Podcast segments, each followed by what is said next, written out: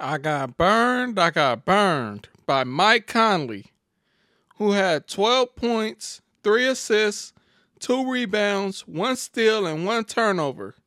20 fantasy points today. Only 12% of us had him today. What were we thinking, man? What were we thinking? We should have known better that we couldn't trust Mike Conley on the road. 12 points, Mike? 12? What am I supposed to do with that?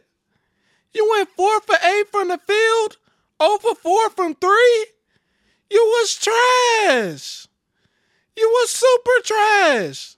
You had the same amount of assists as Rudy Gobert. Man, why did you burn us like this? We believed in you. But it's all good. I bounced back. I bounced back.